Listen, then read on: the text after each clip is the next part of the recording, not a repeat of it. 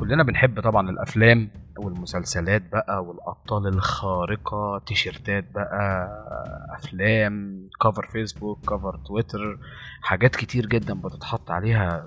ممثل تلاقيه يعمل الفيلم من هنا يكسر الدنيا من هنا تقابله في الشارع تخاف تسلم عليه. كل ده من السينما. يعني ده ده موروث السينما. أو الأثر بتاع القوة الناعمة للفن على الجمهور اللي بيتابع الحاجة طبعا عشان ده الفن ده بيتشاف. وعشان ذاكرة الإنسان ذاكرة يعني فولاتايل تتطاير منها الحاجات فإحنا لازم كل شوية نفكر الناس. طيب الأفلام والأساطير اللي بنت لك البطل ده في دماغك ما قالتلكش حاجة تانية؟ يعني التراث والتاريخ في حاجات كتير جدا ذخيرة بالمواقف وذخيرة بالشخصيات. الأفلام اللي أنت بتتفرج عليها دي وفيها الأبطال دي خيال. يعني في مخرج في location في cut ارجع تاني اشتغل لأ هات من هنا قصص. لكن لو فتحت أنت بقى كتب التاريخ وخلينا نقول إحنا هنقرأ بعيد عن الدين هتلاقي شخصية أسطورية صنف إنه أفضل قائد عسكري في التاريخ. اتهزمش ولا مرة.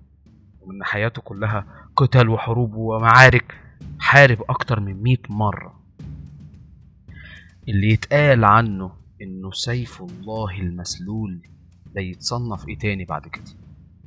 أيوة سيدنا خالد بن الوليد. سيدنا خالد بن الوليد هزم إمبراطوريات سادت العالم في وقت يعني محدش كان يتخيل إن في أي جيش على وجه الأرض يقدر يهزم أي إمبراطورية من دول الإمبراطوريات دي الإمبراطورية الرومية والبيزنطية والفارسية. ما كانش حد يقدر يتخيل إن في حد يقدر يفكر ياخد قرار إنه يحارب الناس دي. سيدنا خالد بن الوليد هزم الثلاثه بدون مبالغة. سيدنا خالد بن الوليد قوته ما كانتش في إن هو يدخل الحرب بجيش فيحارب جيش وينتصر رغم إن إمكانيات العرب ساعتها كانت لا تفوق إمكانيات الفرس الروم البيزنطيين مفيش مفيش. كان بيدخل الحرب وهو أقل عدد وأقل تسليح ومع ذلك كان دايما بينتصر وده اللي خلاه يتصنف إنه الأفضل في التاريخ. سيدنا خالد بن الوليد ما كانش مجرد قائد عسكري كده بيعرف يخطط ويحط خطط ويباشر من بعيد والكلام ده. سيدنا خالد بن الوليد كان بطلا فارسا شجاعا مقاتلا في الصف الأول. اتشهر إنه بيقاتل بسيفين. عارف أنت؟ انت لو ماسك سيف واحد في إيدك شوف انت انت لو ماسك سكينة في ايديك بتقطع لحمة في المطبخ بتبقى خايف وانت ماسك السكينة لا تعور إيدك. ده واحد ماسك سيفين وبيتحكم في الفرس بتاعه برجله. انت متخيل؟ يعني تخيلها كده وانت قاعد وده مش سينما يعني ده مش كات. يا أستاذ خالد رجع السيف تاني الوقت ده حرب. حرب هيموت. حرب ضروس بيحارب فيها الناس بقى تخيل بقى ناس عايشة في وثنية وناس عايشة براحتها الدين اللي طالع الجديد ده عايز يخلي الناس تبقى محترمة كده وعندها قيم ومبادئ؟ وإيه الناس دي؟ إيه ده إيه ده؟ ده إيه بقى أنتوا عايزين تهدموا حياتنا بقى اللي إحنا مبسوطين بيها وعاملين بيها؟ أنت عارف عارف القتال عامل إزاي في حاجة زي كده؟ عارف انت واحد انت بتحارب واحد نفسك تقطعه 100 حتة واحد داخل يقول لك ما, ما, ما تزنيش ما تشربش خمرة ما تعملش إيه ده؟ إيه ده؟ ده مين دول؟ إيه الدين ده ان شاء الله؟ يعني انت عايزني اقعد اعبد ربنا بس كده واضيع شبابي واضيع حياتي وما اكلمش البت اللي بكلمها وما اشربش خمرة وما نمشي مع واحدة ما تحلش ليا. إيه ده؟ انت عايز تعمل فيها إيه؟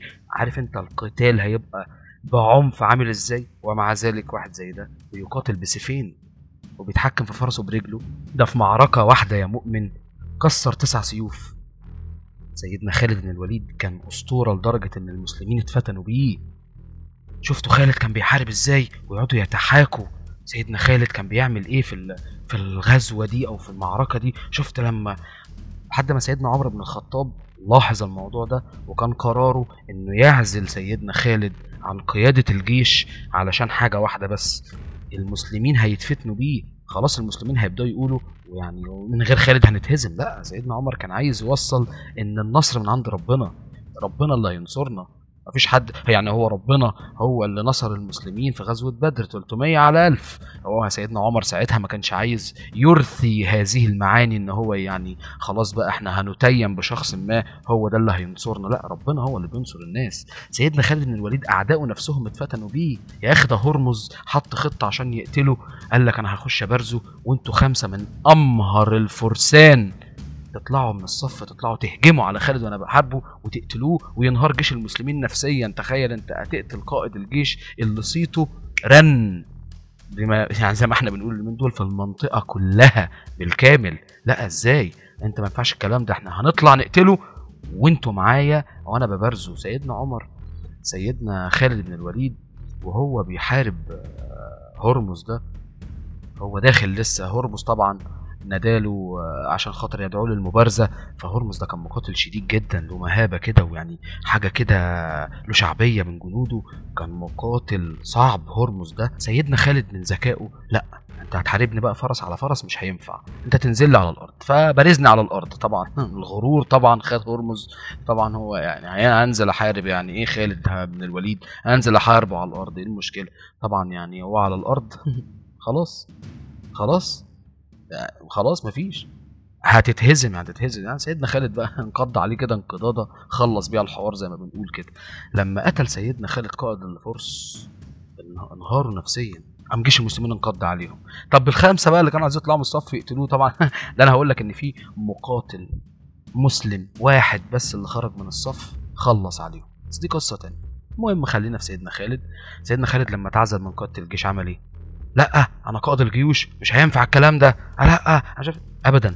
دخل جوه صف الجيش واستجاب وبقى تحت قيادة القائد الجديد زيه زي أي جندي بالظبط.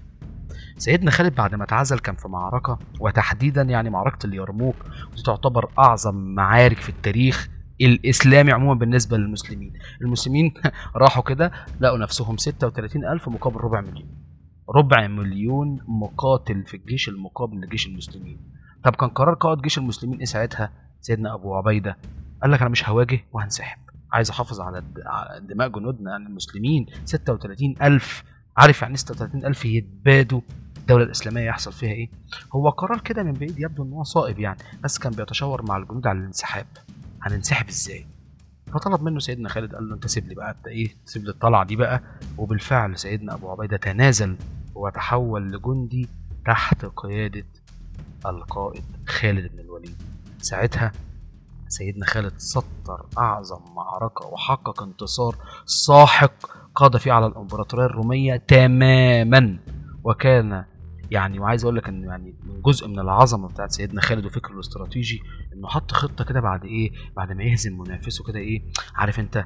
أنت بتتوقع الطريق اللي هيهرب منه. وكان بيأمر كتيبة من الجيش بيقول لكم إيه روحوا أنتوا كده استنوهم هناك. هتلاقيهم الناس اللي جاية عليكم هتلاقيهم فرين طبعا دول مرعوبين شافوا قتل حواليهم مش هيبقوا شايفين قدام طالعين يجروا بيهربوا. يا أرض تشقي وبلعيني. إيه اللي هيحصل؟ هيلاقوا كتيبة من الجيش مستنياهم. دول حاجة من الاثنين اللي هيفكر يحارب هيبقى قتيل. طب والتاني؟ هيسلم نفسه. طبعا أنا جاي بجري من الموت لقيت الموت قدامي. لا استنى أنا أنا أنا معاكم اسرى اللي لسه فيه الرمق.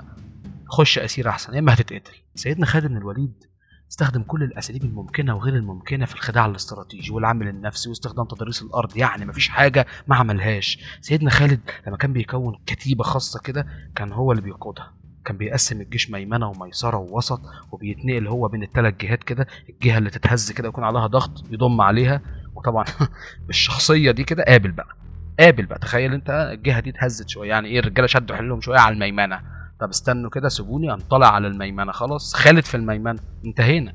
الجبهة اللي قدامها خلاص مفيش أي مشكلة فيه سيدنا عمر عايز اعيدها تاني. ما عزلهوش عشان كان بيغير وكان الكلام ده سيدنا عمر عزله عشان الفتنة عشان الفتنة. طيب سيدنا أبو بكر الصديق بقى قال عنه إيه؟ قال عقمت النساء أن تلدن مثل خالد. فكر في الكلمة كده. مفيش. خلاص. عقمت النساء أن تلد مثل خالد. مفيش حد زيه. وانسى. انسى إن يتولد حد زيه. خلاص. في عهده بقى الروم كده سيطروا كده وتوعدوا بقى سيدنا أبو بكر إن هم يدخلوا بخيولهم مكة بقى وهتبقى إيه؟ حفلة. زي ما بنقول كده. فقال بقى إيه؟ مقولة شهيرة كده. قال لك والله لأنسين الروم وساوس الشيطان بخالد بن الوليد. تاني. والله لأنسين الروم وساوس الشيطان بخالد بن الوليد. وفعلا سيدنا خالد قضى عليهم.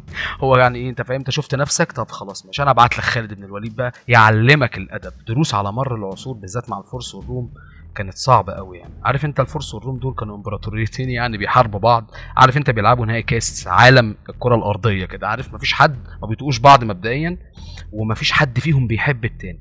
تخيل يا مؤمن ان دول اتحدوا مع بعض عشان يواجهوا خالد بن الوليد في معركة اسمها الفرات تقريبا و... وانضم ليهم شوية عرب كده هم توقعوا نهاية الإسلام بقى أنت فاهم؟ يعني أنت بتتكلم فرس والروم يعني أنت فاهم؟ أنا هنعمل إيه؟ هنشجع الاتنين ده اتحدوا مع بعض اللي بيطقوش بعض. بس طبعا إحنا عارفين مين خد كأس العالم وقتها يعني. بعد وفاة سيدنا خالد بن الوليد سيدنا عمر بن الخطاب بكى وقال عنه فعلي مثل أبا سليمان تبكي البواكي. وقال والله ما عزلته لشيء فيه ولكن لأن المسلمين فتنوا به. بعض من الصحابة انتقدوا سيدنا خالد إنه كان قاسي شوية في القتال وانتقدوا كده في عدد من الصحابة لكن هو كان ليه وجهة نظر. أنا كنت قائد في عهد أبو بكر وكان لسه النبي عليه الصلاة والسلام متوفي والناس اتجرأوا على المسلمين وكانوا مفكرين كده إن الليلة دي خلصت مع وفاة النبي كده ويلا بقى أنت فاهم هنعمل بقى حزب بقى وصوتنا يعلى ومقاتلين هنسيطر. هي شكلها كانوا فاكرينها سبوبة يعني خصوصا مع أنت في إمبراطوريات عظمى بتسعى بقى إن هي تخلص من الإسلام مع تحالفات. عارف أنت؟ شغل زي اللي إحنا شايفينه اللي من دول كده. فكان هو شايف إن أنا لازم أبعت رسالة قوية لكل من يعادي أو يفكر يعادي الإسلام. يعني الموضوع مش سهل والمسلمين لسه أقوياء برضه والليلة ما خلصتش. وده كان أحد برضو الأسباب اللي برر بيها نهر الدم. لما في أحد الغزوات حجز النهر وخلاه يجري بدم أعدائه في المعركة وكان تبريره إن أنا حافظت على هيبة الدولة وأنا برسل رسائل للباقي الامبراطورات الباقيه اللي هي عايزة تنقض على الدولة وقتها. هو ما كانش بيبعت رسالة عشان هو بيحب الدم هو مقاتل. تخيل أنت أنت بتدافع بتدافع بتدافع عن هيبة الدولة. يا مسلم يا بت... اللي بتوحد بالله وبتقول أنهار الدم اللي كان عاملها خالد بن الوليد. أنت لولا كان زمانك دلوقتي إيه؟ هسيبك أنت اللي ترد لما سيدنا خالد رغم بطولاته اللي اتكلمت عنها دي كلها أعدائه قبل جنوده لو بحثت كده هتلاقيه هو ما اتكلمش عن نفسه خالص. على فكرة ما اتكلمش عن نفسه خالص. هو يعني أكترها بس هو عند وفاته لما كان زعلان إن مفيش في حتة في جسمه إلا وفيها جرح من معركة ورغم كده ما ماتش شهيد. بيموت على فراشه. سيدنا خالد كان من أشرف أشراف العرب قبل الإسلام وأغناهم. بعد الإسلام ما خدش من الدنيا حاجة. اتنازل عن العز والترف وكل شيء. اتنازل عن العز والترف كله رغم إنه كان قائد الجيوش ولما جه يموت وصيته إنه يتنازل عن ممتلكاته كلها لاستكمال مسيرته من بعده في سبيل الله. وممتلكاته دي كان فرسه وسلاحه تخيل. ينفع بقى بعد ما نيجي نتكلم ونحكي كل اللي إحنا حكيناه دلوقتي عن سيدنا خالد بن الوليد؟ نتفاجئ إن إحنا وإحنا بنحط في ال search في الأيام دي نكتب خالد بن الوليد نلاقي بعد فترة كده الترند بقى إن خالد بن الوليد ده بقى بقى فيلم كوميدي. ينفع؟ لا حول ولا قوة إلا بالله.